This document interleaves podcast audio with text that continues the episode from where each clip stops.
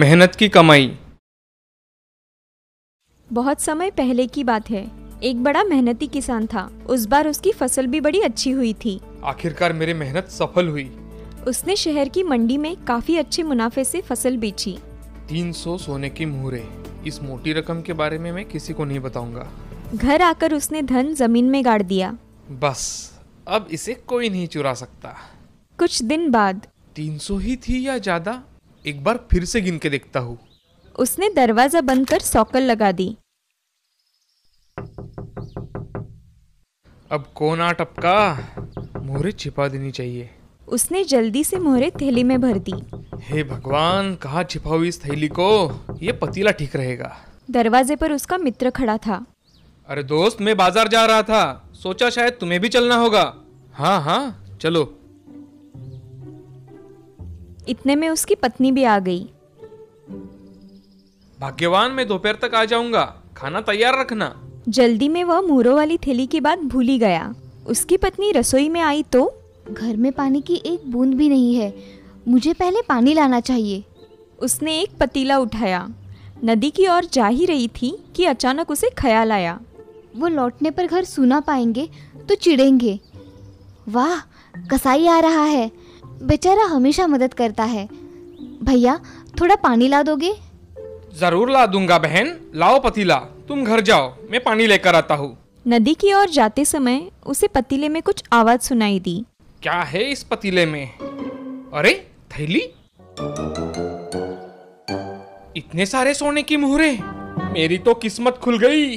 वो पानी की बात भूल ही गया और शहर की ओर भागा आज तो मैं अपने दोस्तों को दावत दूंगा दावत बाजार जाकर उसने एक तगड़ा बकरा खरीदा और लौटते समय मैं भी कैसा मूर्ख हूँ थैली पर किसकी नजर पड़ गई तो इसे तुरंत छुपा देना चाहिए लेकिन छुपाऊ कहाँ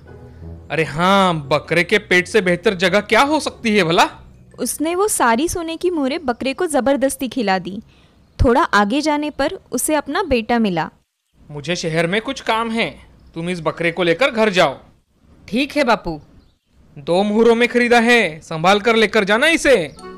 हाँ बापू रास्ते में लड़की को किसान और उसका मित्र मिले बड़ा तगड़ा बकरा है क्या तुम इसे बेचोगे पहले दाम कितना दोगे बताओ हम्म,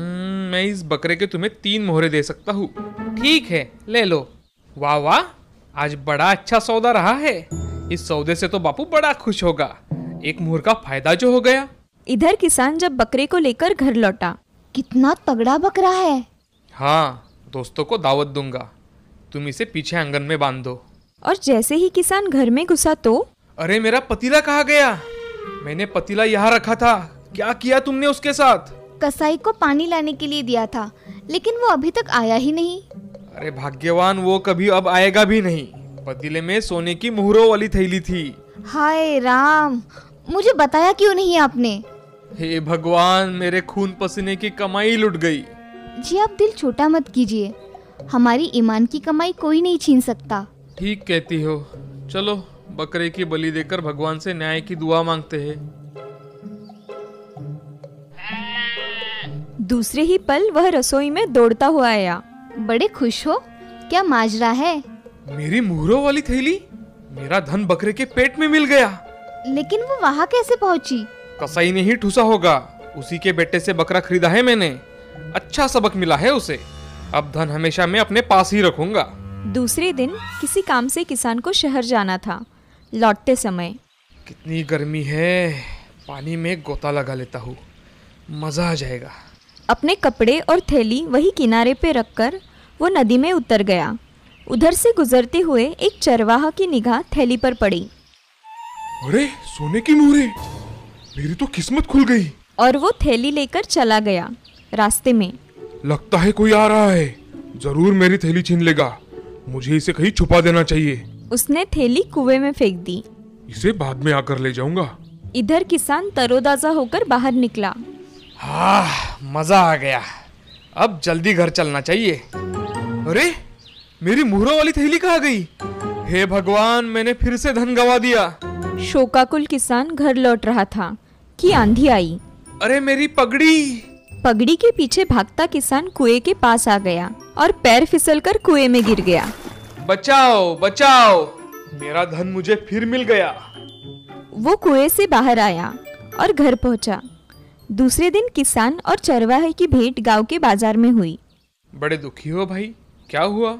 मैंने सोने के सिक्कों की थैली एक कुएं में छुपाई थी अब जाकर देखा तो गायब है मतलब वो थैली मेरी नहीं थी तुम्हारी थैली सुरक्षित है भाई मैंने समझा नदी किनारे खोई मेरी थैली है आओ तुम्हारा धन तुम्हें दे दूँ घर जाकर किसान ने मोहरों वाली थैली उसे दे दी भगवान करे तुम्हारी थैली भी तुम्हें जल्द मिल जाए जब चरवाहा घर की ओर जा रहा था कैसा मूर्ख है अपनी थैली भी नहीं पहचानता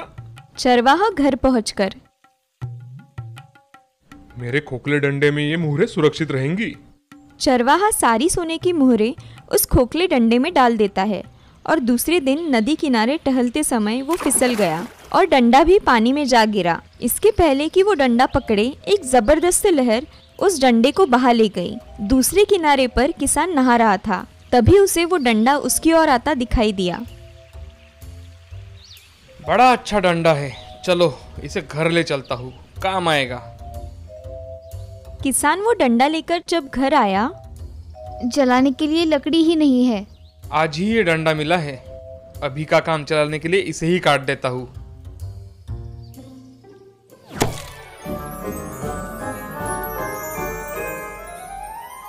अरे मेरी मुहरे मैंने तीन बार मेरी मुहरे खोई और तीनों बार मुझे मेरी मुहरे वापस मिल गई ये सब भगवान की दया है इस कहानी से हमें ये सीख मिलती है कि ईमानदारी की कमाई कभी कोई छीन नहीं सकता भगवान तुम्हें वो हर हाल में वापस दे देता है